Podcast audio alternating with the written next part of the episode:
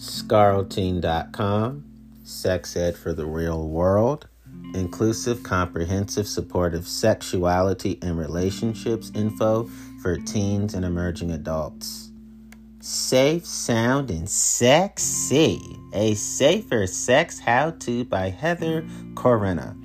If we want to best reduce the risk of sexually transmitted infections, STIs, the most effective thing we could do would be to never have sex with anyone ever. But I bet you knew that part already.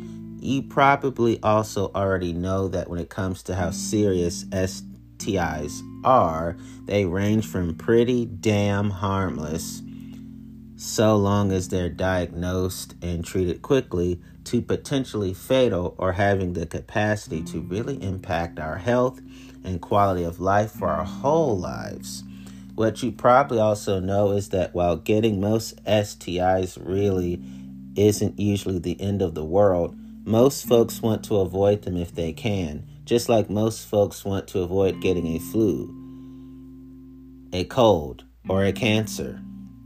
If we have sexual contact with others when we're exposed to or exposing others to our body fluids, namely semen, pre ejaculate, vaginal fluids, pussy fluids, or blood, or with intimate skin to skin contact, primarily mucous membranes like our mouths and genitals, then we're at risk of, of STIs. All of us are at those risks, whatever our relationship or marital status, our gender or orientation, our age, race, or economics.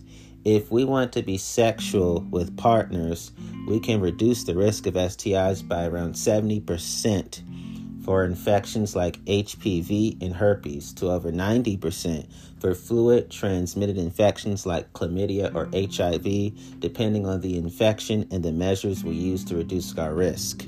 We can also limit risk by only having the kinds of sex which pose little to no STI risk in the first place.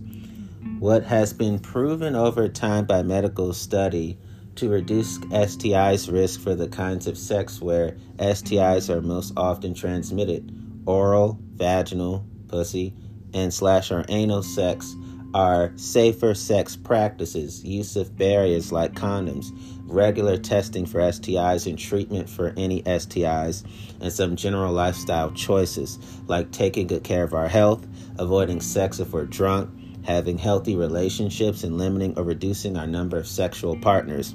We call them safer for a reason. They make things safer, not safe.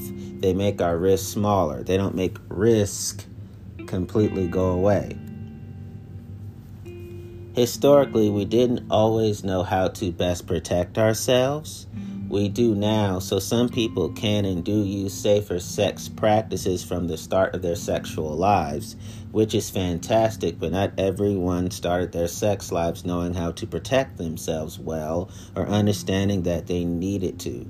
Perhaps you or a partner mm-hmm. just didn't realize you were at risk because you had misinformation or no information, but you're ready to change that or perhaps in any given relationship, you and your partner started taking risks somewhere along the line, and now you're having trouble getting back into healthier habits like you'd like to. Some people may think that being responsible when it comes to reducing risks of disease or asking a partner to is somehow insulting, distrustful, or rude, or assholism. And it's mighty hard to be assertive about sexual safety with those attitudes in the mix. No matter the scenario, it can sometimes feel awkward and difficult to establish and sustain healthy practices without coming off like the sex decency brigade. But it doesn't have to be that way. Because of the way sexuality works, the more invested we are in the health and well being of ourselves and our partners, the more safe and protected we tend to be and feel, and the easier it usually then becomes to be and stay aroused and to enjoy sex. Worry and fear about disease, infection, and pregnancy can inhibit our brains from firing off all the pistons that make and keep us aroused and sexually excited. aroused, sexually excited. One more time, aroused, sexually excited. So can being with partners who clearly don't care about us or our health. That fear or anxiety can result in some things that can make sex a bummer, besides infections, premature ejaculation, trouble with erection with a penis, with a dick, or a clitoris with a clit, clit, clit. Less sensitivity, a lack of vaginal lubrication, pussy lubrication. Vaginal tightness, pussy tightness. Vaginal or anal pain, pussy or anal pain, or discomfort and other inhibitors to orgasm and pleasure. If we can't talk about things like sexual health and safety with partners, we probably can't talk about things more loaded but which we need to for a mutually enjoyable sex life, like consent and what we do and don't like doing. People who practice safer sex and set boundaries about safety and health tend to have a much easier time being sexually assertive and self confident in other ways. And once we get in the habit of practicing safer sex rather than only doing it now and then, it becomes no big whoop really quickly. Love and trust don't reduce the risk of STIs by themselves. We can trust someone as much as they want or they us. But if one or both of us has an STI, that won't change anything. We can still give one another the infection. Being monogamous or married doesn't reduce the risk of STIs all by itself unless both people are and always stay monogamous and both came to the relationship without any STIs, nor does someone having only one sexual partner at a time. Technical virginity, in quotations, abstaining from vaginal intercourse, pussy intercourse, but doing everything else under the sun, doesn't reduce STI risk either. Going without safer sex also doesn't make any of those things happen either. Taking big health risk doesn't create love or trust, monogamy, or make someone who has had sex into someone who hasn't. What does best reduce STI risk? Not having any kind of sex with other people. This is the capital letters only situation in which we can say there is, in capital letters, no risk of sexually acquiring an STI. However, it's important to note that if we have been sexually abused or assaulted, that choice has been taken from us. So even though we did not choose for someone else to have sexual contact with us, we may still have been at risk. Or if you want to have sex with others, these three things combined one, to use barriers correctly and consistently for any and all oral, vaginal, pussy, or anal sex for at least the first six months of any sexual relationship. Two, for all partners to get at least one new full round of STI testing three to six months into a relationship if it continues for that long, then keep testing once a year. Three, for all partners to do their best to follow some or all of the lifestyle guidelines listed below in this article.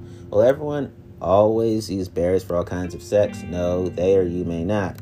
Everyone may not get tested as often as they should either, or lack healthcare access to do so, and everyone may not always be in great health and limit their partners.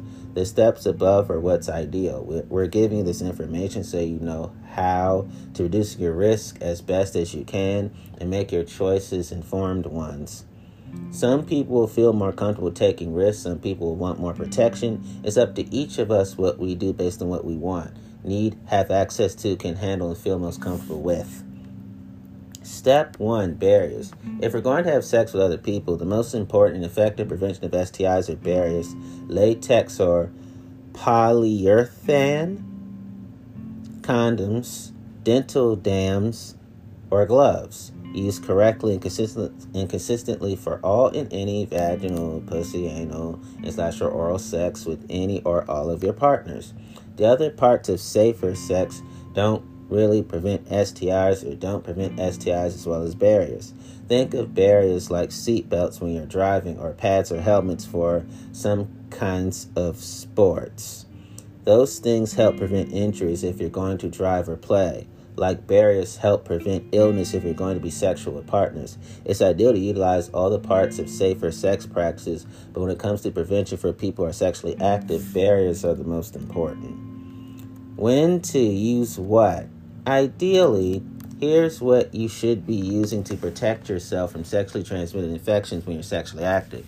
This list is ordered with the highest risk activities first, ending with activities with the lowest risk.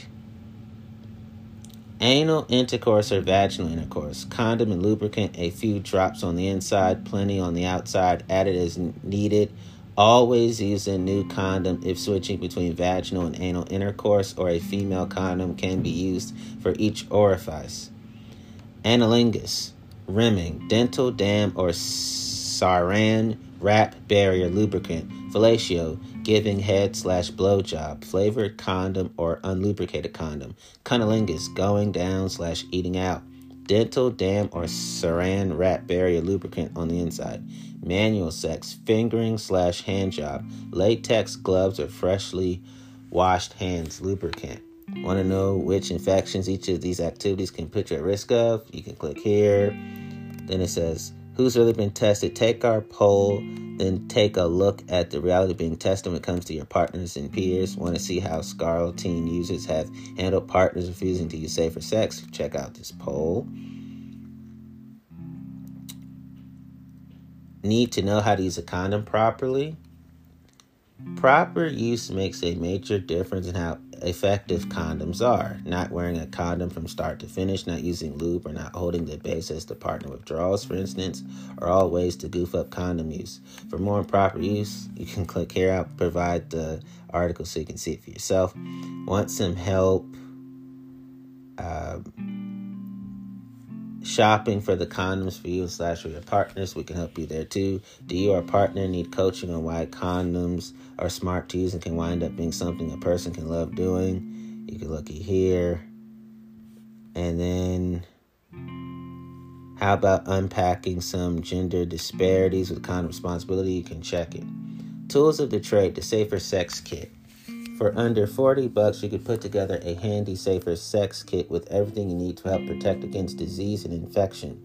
Having all of this shit, having all of this stuff in one place means you or partners can get can get at it easily, can get at it easily, can get at it easily, can get at it easily, which means it doesn't have to be a big interruption in the sex you're having. Rummaging around for lube or having an argument about who was supposed to bring the condoms. That's the kind of thing that can make safer sex bummer sex. You can get the things listed here at your local pharmacy, drugstore, grocery store, clinic online, or if you're old enough at your local sex shop. What can fill it with on that budget? What can you fill it with on that budget? Condoms, preferably not spermicidal or flavored unless you want flavored ones for oral sex whatever styles or sizes you are or partners like or want to try. In case of latex sensitivities or allergies, you can include a couple condoms made of nitrile, polyurethane, or polyisoprene. Female condoms are also latex free. Never use animal based condoms for safer sex. They do not block microorganisms. In a budget crunch, in a budget crunch, Maybe family planning, sexual health, and teen clinics provide condoms for free and let you take as many as you want, even if you're not a patient there. Latex or nitrile gloves. Most pharmacies or medical supply stores sell them. You can also ask your sexual health care provider if they'd give you some from their own supply. Dental dams. Dental dams are thin squares of latex used by holding in place over a vulva or anus. You can also make a dam with a condom, latex or non latex, and a pair of scissors. Just cut across the condom from base to tip in viola. If you take a latex glove and cut the fingers off, then cut across the back, non thumb edge. That's another way to make a dam. You can put a tongue in the thumb hole if that's work if that works best. Lubricant: one bottle of latex safe water based lube. You can also get lubricant in single use tubes or packets and have a variety of lubes, including flavors. We don't advise warming or numbing lubricants or use of flavored lubes vaginally. A little tube of 100% aloe vera. Sometimes our skin reacts to sex. Certain lubricants or condoms. When it does, a little alone can soothe your skin and stop swelling that can make the transmission of disease more likely. Or you could get a little nail scissors that come with a protected carrying case to keep for adapting gloves or condoms into dams. Remember, safer sex can only work well if you use them every single time from start to finish and use them correctly. A condom used after 10 minutes of intercourse or a dam used only halfway into cunnilingus can't do the job right. Don't want to deal with barriers or other safer sex practices, but to explore sex with a partner safely? There are some activities where there are no STI risk or where risks are very low, so going without barriers isn't a big risk. Those are kissing or making out, does pose an oral herpes risk, general body stroking, filling up, or massage without genital contact, dry sex with both partners clothed, slash clothed tribbing or frottage, mutual masturbation or solo masturbation, receptive anal intercourse, whether insertive partners using a sanitized sex toy slash dildo, not a penis, not a dick, sex toy play, where toys are not being shared and are cleaned properly before use, phone sex or cyber sex, sharing fantasies and slasher role playing within the context of the activities without the within the context of the activities above. Lube is your pal. Lubricant not only helps keep latex barriers like condoms from breaking, it helps protect genitals from scrapes or micro tears, which can make picking up infections a lot more likely, especially blood-borne infections like HIV. While many condoms are lubricated, there's only a smidge of lube on one side, which tends to wear away quickly. Extra lube helps keep you safe and usually makes sex with barriers feel better for everyone. Lubricant used with barriers must be latex safe. The following are not safe for use with latex barriers: spermicidal jelly or supposis or or suppositor suppositories. Vaseline, baby oil, massage oils, vegetable oil, butter, body lotions, and creams or saliva. While those can be fine for mutual ma- well, those can be fine for masturbation, mutual masturbation, and slasher when not using latex, they can erode latex. Feel funky about using lube, you can unpack that bag. Okay. Want to ditch the barriers? If after around six months partners have all A remained in exclusive sexual relationship with each other and B each have had a new full STI testing with negative results at that point, or get a positive result for an STI that was treated fully, then most STI risks have likely been radically reduced and will remain reduced so long as partners stay in exclusive relationship. So it's considered fairly safe to stop using barriers if you want.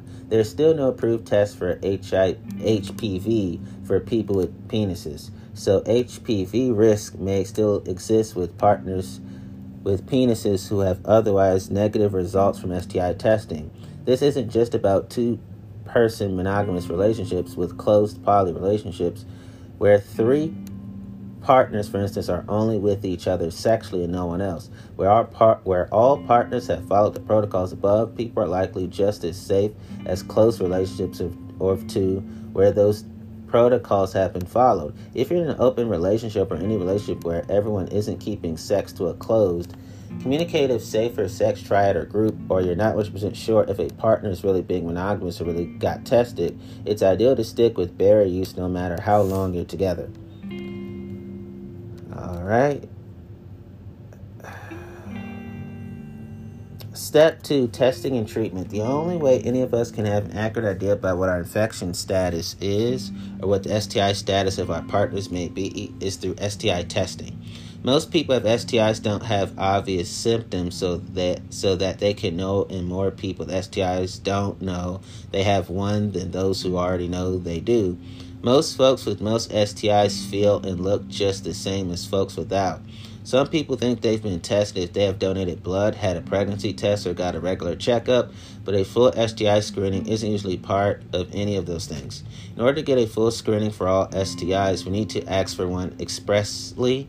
Unless you or a partner have been to a clinic for STI testing and asked a healthcare provider for a full screening for STIs, it's highly likely you've had STI tests or complete testing. A whole lot of people who are or have been sexually active also haven't ever been tested, and some folks who got tested for a couple STIs once think that means they have no STIs or can't get them ever after, but that's not true. To have the best idea of what we've got and what we don't, we want to get tested around once every year as a habit, more often if we're switching partners more frequently, or we and slash our partner not being or have not been sexually exclusive with only each other.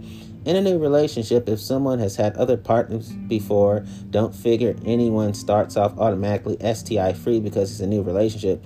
We need at least a few months to pass before getting tested again to be sure. It's always key that all partners get tested, not just one. A partner status is not always an accurate reflection of our own, and our tests won't always show us what infections our partners may or may not have.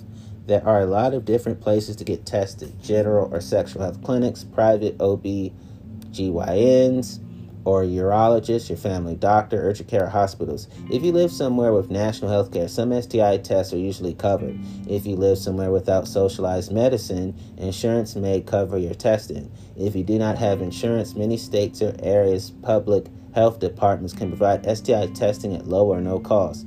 Whether you are or are not enrolled in a public health program, what a given test involves varies. So take a look here if you want to know which test is for what. You can always ask for a full screening or can talk to your healthcare provider about your sex life and what tests they recommend for you. To get a full screening, you'll have blood, urine, and genital and slash your throat swab test. Folks with vulvas will also have a pap smear to screen for cervical cell changes, usually due to infections. After getting tested, there's generally a waiting period to get results back anywhere from a few days to a few weeks. That waiting period can be pretty nerve wracking the time you get tested, especially if you think you have been at risk of an STI. So see if you can't find a partner or friend. So see if you can find a partner or friend to give you support. If it helps, know the wait used to be a lot longer than it is now, and it does get easier the more often you do it. Yeah, I didn't think it would help, but it seemed worth a try. Privacy is vitally important to most sexual health care providers, and in most areas is also required by law. So the way you can get your results is often restricted. You may be able to call in for results, and they may be texted or mailed to you. If results are by mail and you're worried about having them sent to your house, just let your clinician know. And you too can come up with an alternate method of notifying you.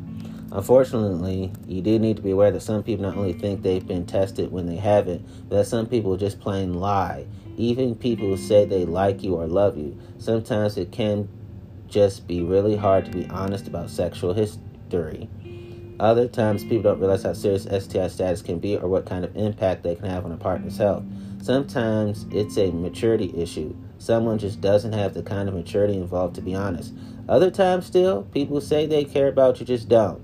So, for a lot of reasons, certainly including those, the safest way to play it is to go by that six month rule we've talked about above or to just stick with berry use full stop. You'd probably want to know someone for at least six months anyway before you risk. If you've got an opposite sex partner, same sex partner, any sex partner, having a pregnancy with them, or no matter who your partner is, getting infection, which might be a lifelong reminder of the time you spent together don't know that someone do know that someone who does really care about you is seriously unlikely to take issue with that. The people who throw up the biggest fuss are usually the people who care the least. Some people are worthy of us pissing them the fuck off. Piss off assholes, usually a good thing. Some people get STIs within relationships where they were monogamous, have been treated, and then have gotten STI again with the same partner who said they were also treated were monogamous. If and when this happens, you need to understand that partner is not being honest about something.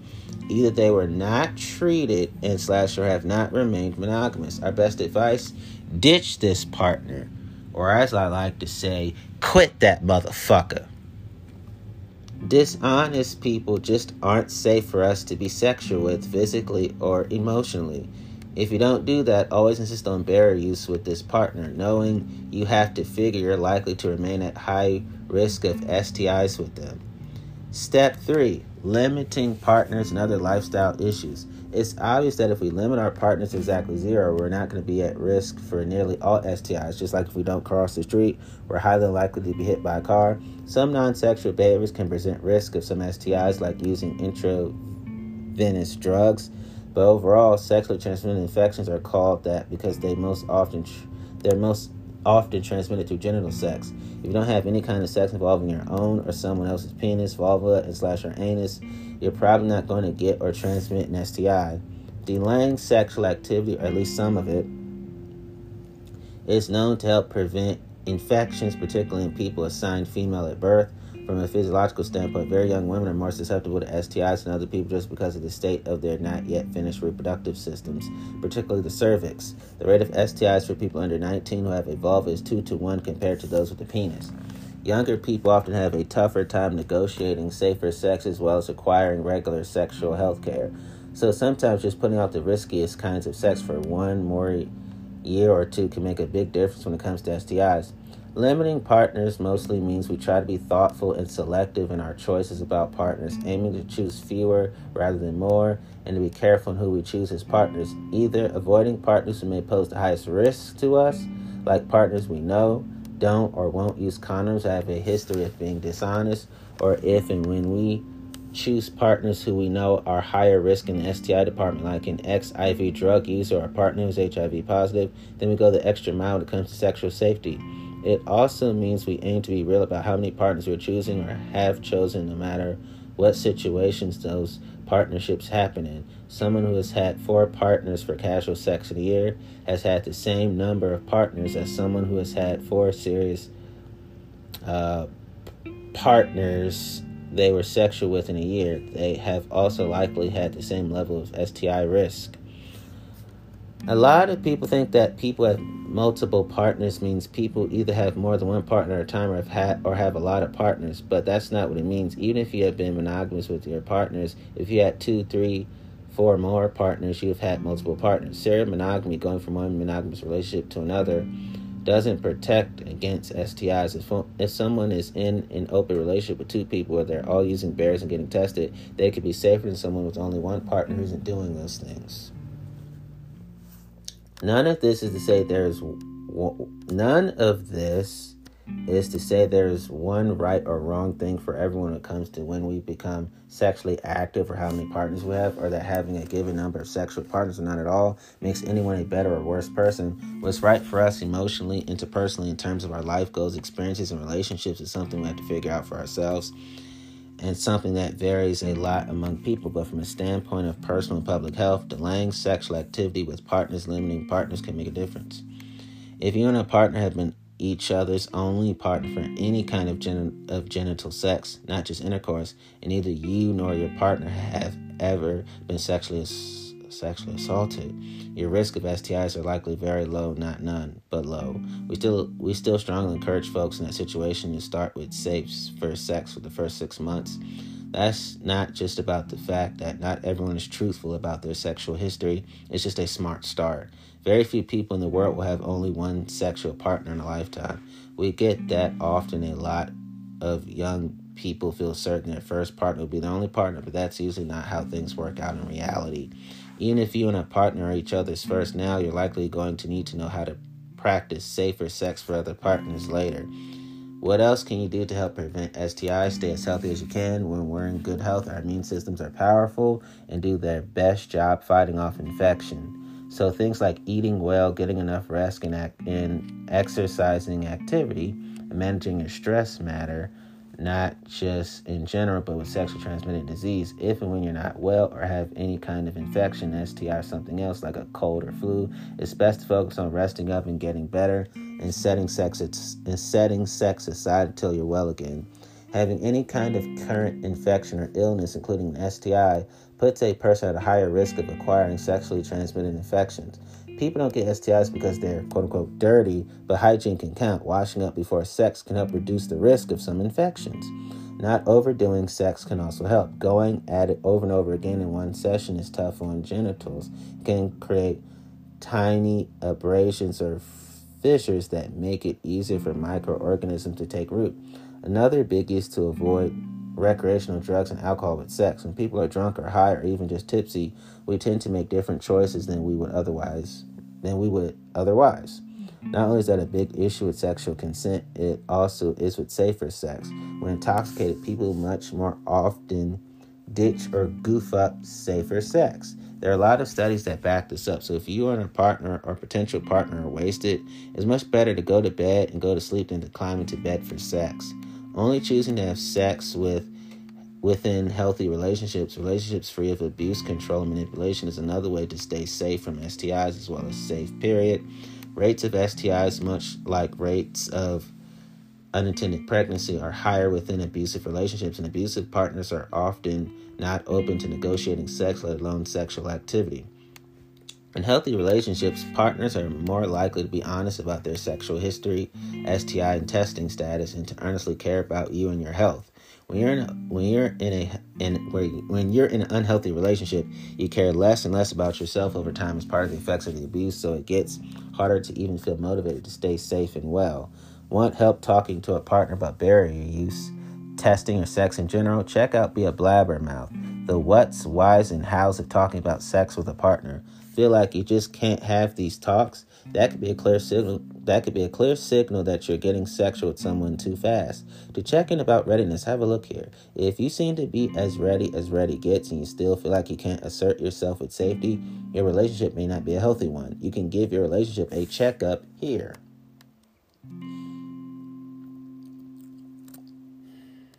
What if you or a partner already have an STI?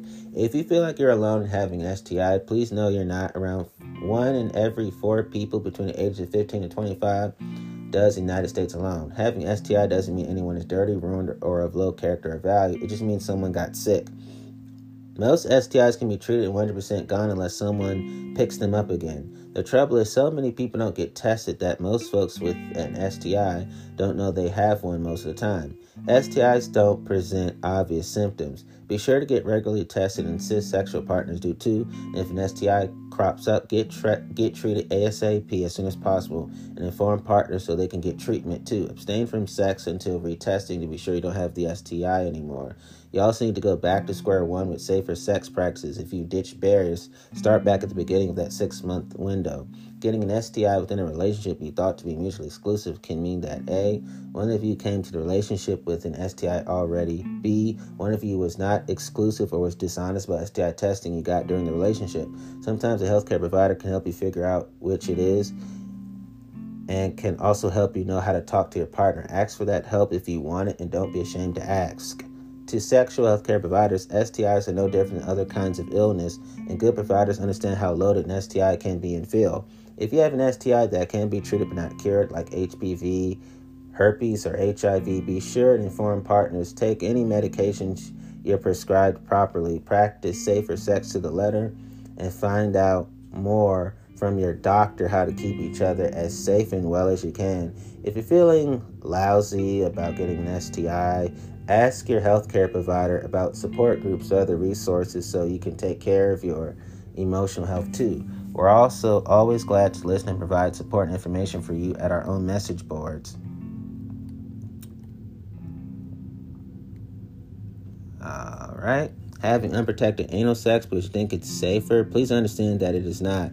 Anal intercourse pre- presents the highest risk of STIs of most kinds of sex, so it's an activity where it is mo- where it is more important condoms are used, not less. How can you introduce safer sex to partners and support each other in sexual safety? This is reality everyone needs to accept. If you're sexually active, not using barriers and other safer sex practices, you're probably going to transmit or contract a disease or infection before you're done with college or reach your mid 20s. There are almost 7 billion people in the world right now, and the World Health Organization estimates that every day more than 1 million people contract curable STIs alone. That's not counting HIV, when in 2008 alone, nearly 3 million people acquired. 20 to 25% of U.S. college students currently have or have had an STI, and the majority of STIs around the world occur in people under the age of 25.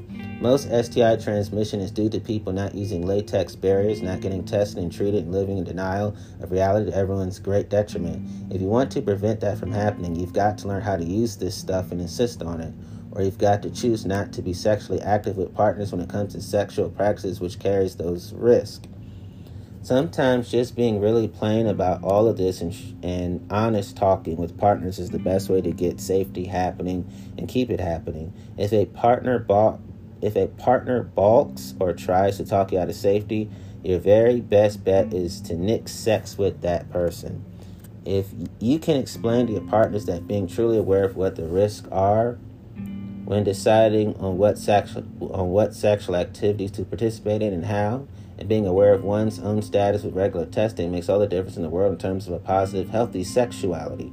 When you or your partners have that going on, whatever consent you give or get gets to be truly informed consent. Being informed and acting in accordance with realistic information benefits all of us sexually. People who really respect other people respect that.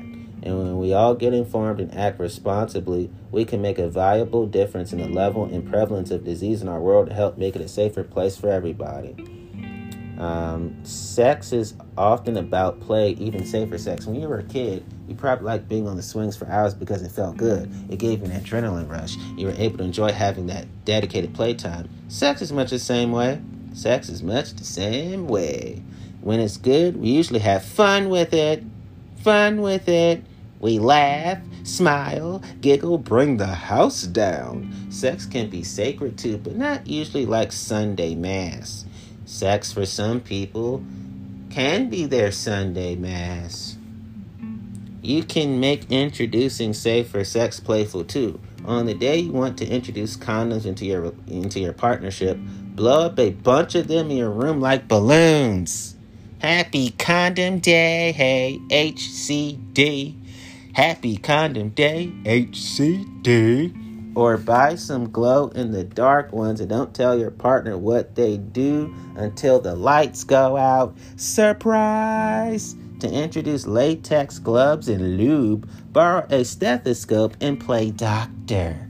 To start using a vaginal barrier, make a ridiculous bikini out of plastic wrap. If things get awkward as you're learning to use these things, let yourself laugh about it. A glove that's shooting across the room is funny, and racing to try and get the condom on can be awfully silly.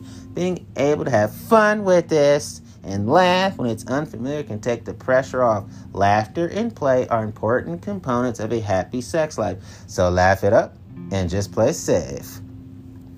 Being safe makes everyone feel sexier. Being savvy about sexuality, knowing how to manage it well, is a natural buzz. It makes you feel better because you have less to worry about. It makes your partner feel better because they can feel supported in being responsible and feel safer with you. Someone saying, Trust me, babe, when they're not acting trustworthy isn't sexy. It's creepy. On the other hand, someone who says that, who has shown they can be trusted are doing all they can to keep you both safe for real so you can truly enjoy yourselves, that's earnestly sexy. Being assertive, responsible, educated, and smart about sex is empowering and about as sexy as sexy gets. If someone doesn't think those things are sexy, do yourself a favor and pick a partner who does. Not only Will they be safer? You're likely to feel a whole lot better about having sex with them and while having sex with them. Don't forget that if the way you practice safer sex is just to nix sex altogether, that can be sexy too. Deciding not to have sex doesn't mean a person doesn't have sexual desires isn't a sexual person. Part of being empowered in our sexual choices include, includes knowing when the best or safest choice for us is to have sex with someone at all. You can decide to put sex on the shelf and still be as sexy as you want to be. Safer sex comes with some hidden benefits. Bet you didn't know that condoms can help to maintain erection and fend off premature ejaculation. They can. Did you know that fingering usually feels better with lube and a latex glove?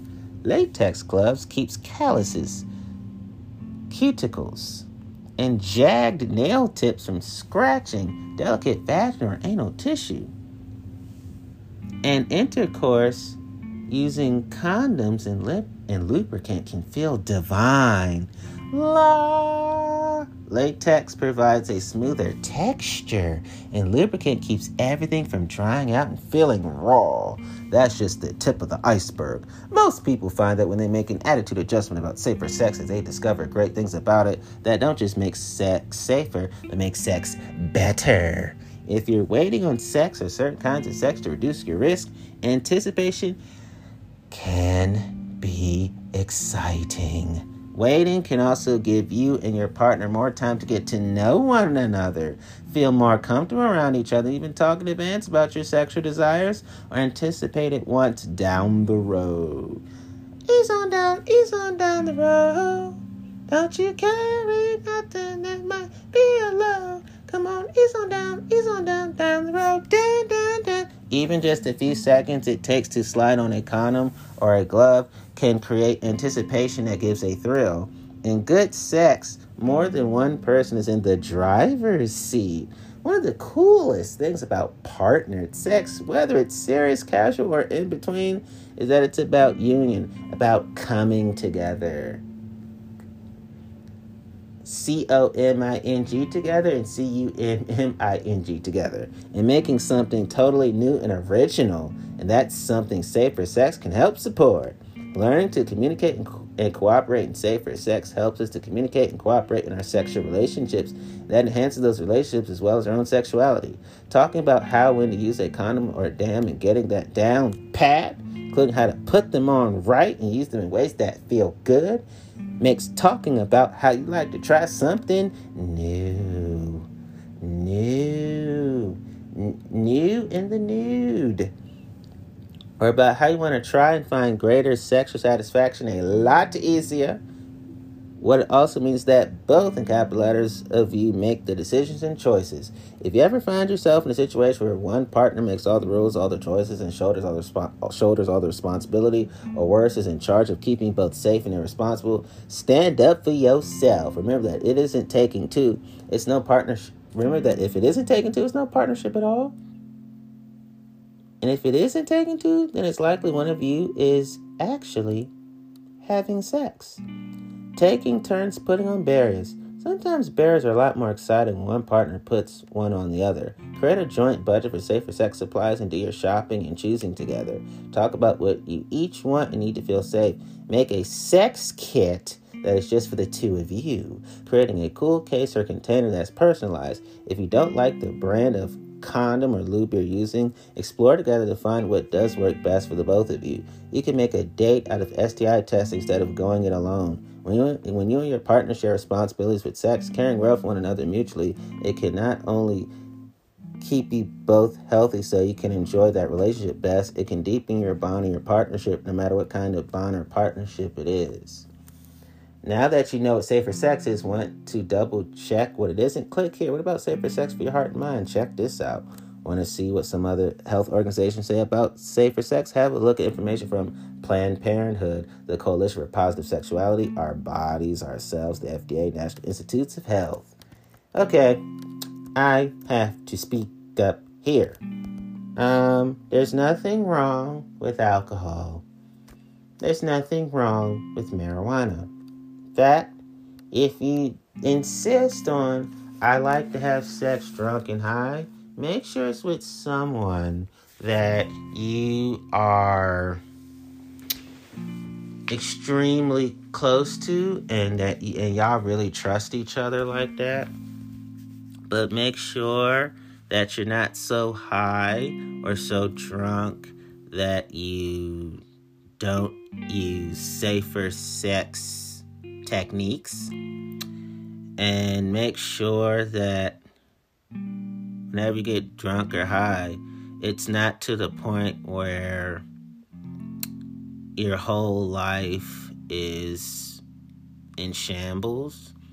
Do it enough where you can still function and do everything you need to do and still um, live the best life for yourself and you can be your best for for others that that need you not being preachy i'm just saying if you're gonna do what you're gonna do make sure that you can still enjoy your life and that there's no aspect of your life that is fucked up.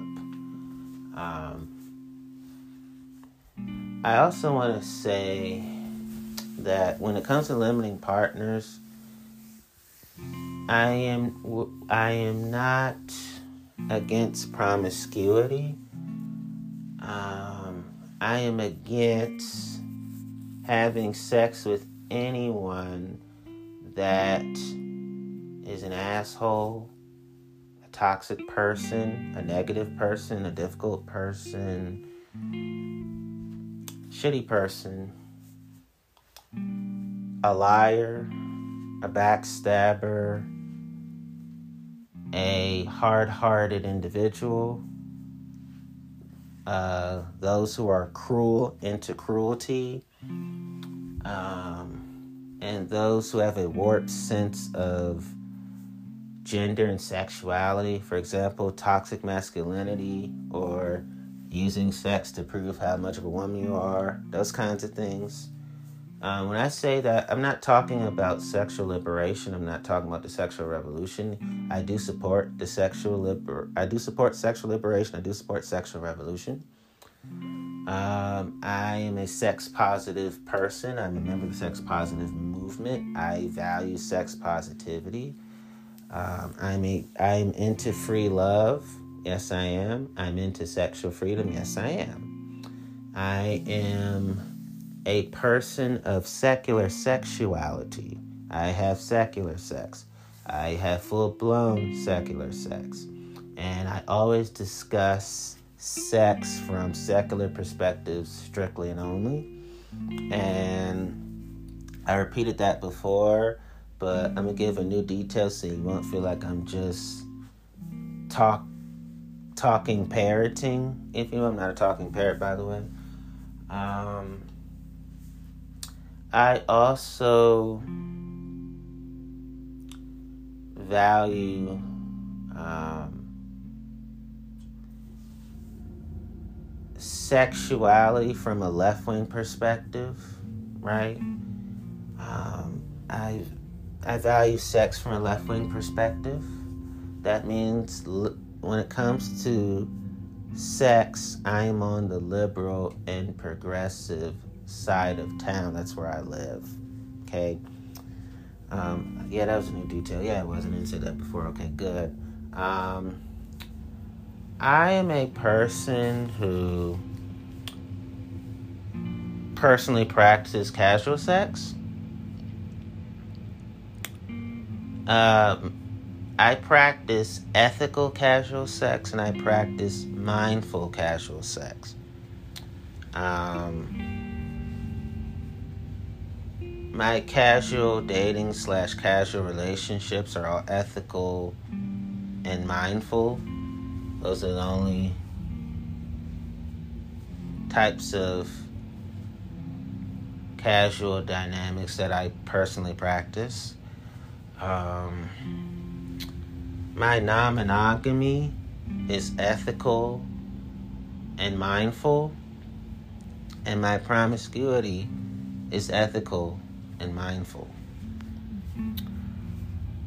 Those are also um, the other practices that I engage in within the context of safer sex. So I do have safe sex. I do have safer sex. Um, I also want to add that um, as a victim of rape, um, you probably want to know how did how else I got to these sexual conclusions. As you all know, I've been in the world of therapy and counseling and psychological support groups, and I have had a psychological support team for years. Uh, that's number one. Number two, um, I educated myself sexually on credible articles, credible websites. Three, I've interacted with trained professionals who are well educated about sexual abuse and and sex and sexuality. That was number three. Number four, I was involuntarily celibate for some time because um, I needed to understand what my sexual um, realness is, for lack of a better word. Um, I know involuntarily means I wasn't planning on being celibate. I just needed to. I needed to take some time off. Uh, it just happened, you know. It wasn't something that I planned. I was so big on knowing myself sexually, I didn't have sex for quite a while.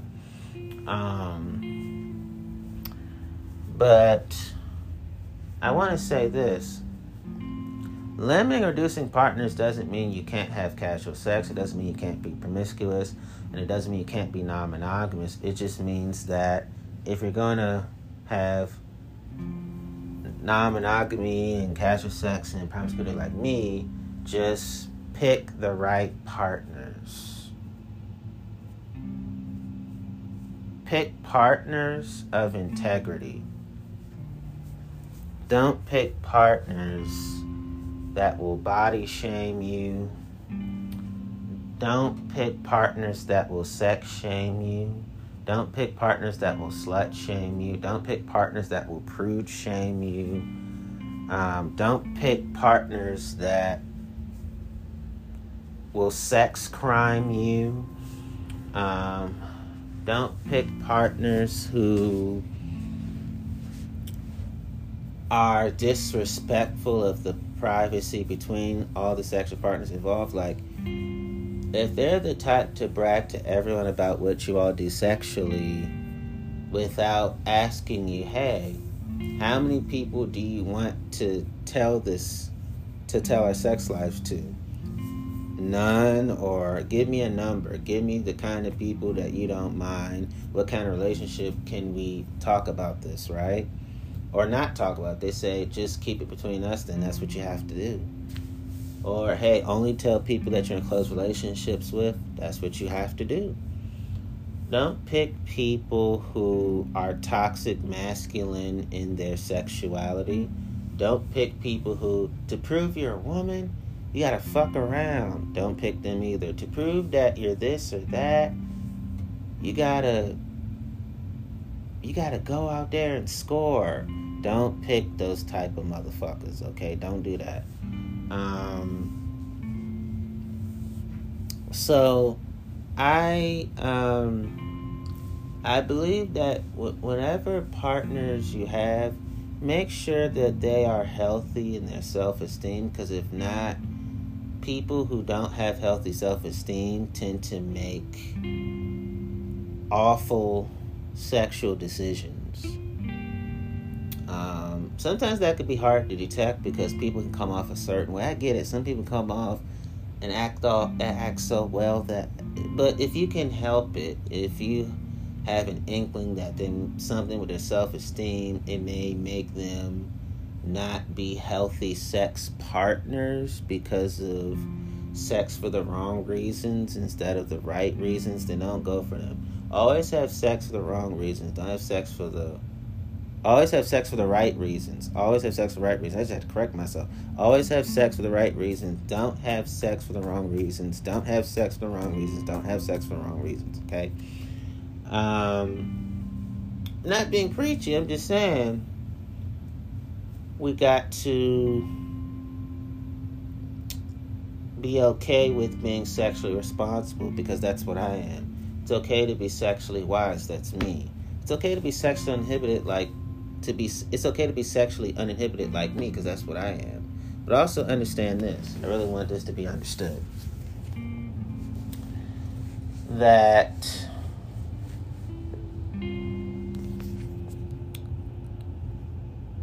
there have been many people who don't understand ethical horniness I'm an ethically horny person. I'm a mindful horny person because I'm a person of mindful horniness. But here is something that honestly I need to get into this. I, I, I think I do. Um, because I want this to be said on recording. Because I sometimes I put in my episode descriptions what I'll be saying in uh, the podcast episodes. So let me just get this off my chest so I can sleep well at night. Um, all right. So here I go.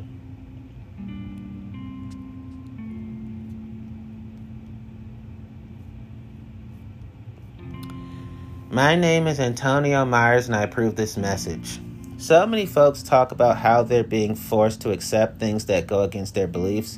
You're not being forced to accept them. If you have a problem with people of color, with gay marriage, with trans people, with immigrants, with women of any race, etc., then you're still welcome to feel however you want to feel about those people. You're just not allowed to make their lives harder because of your feelings. You're not allowed to turn their daily lives into a battleground. No one is forcing you to accept a single thing. You're just not being allowed to terrorize people.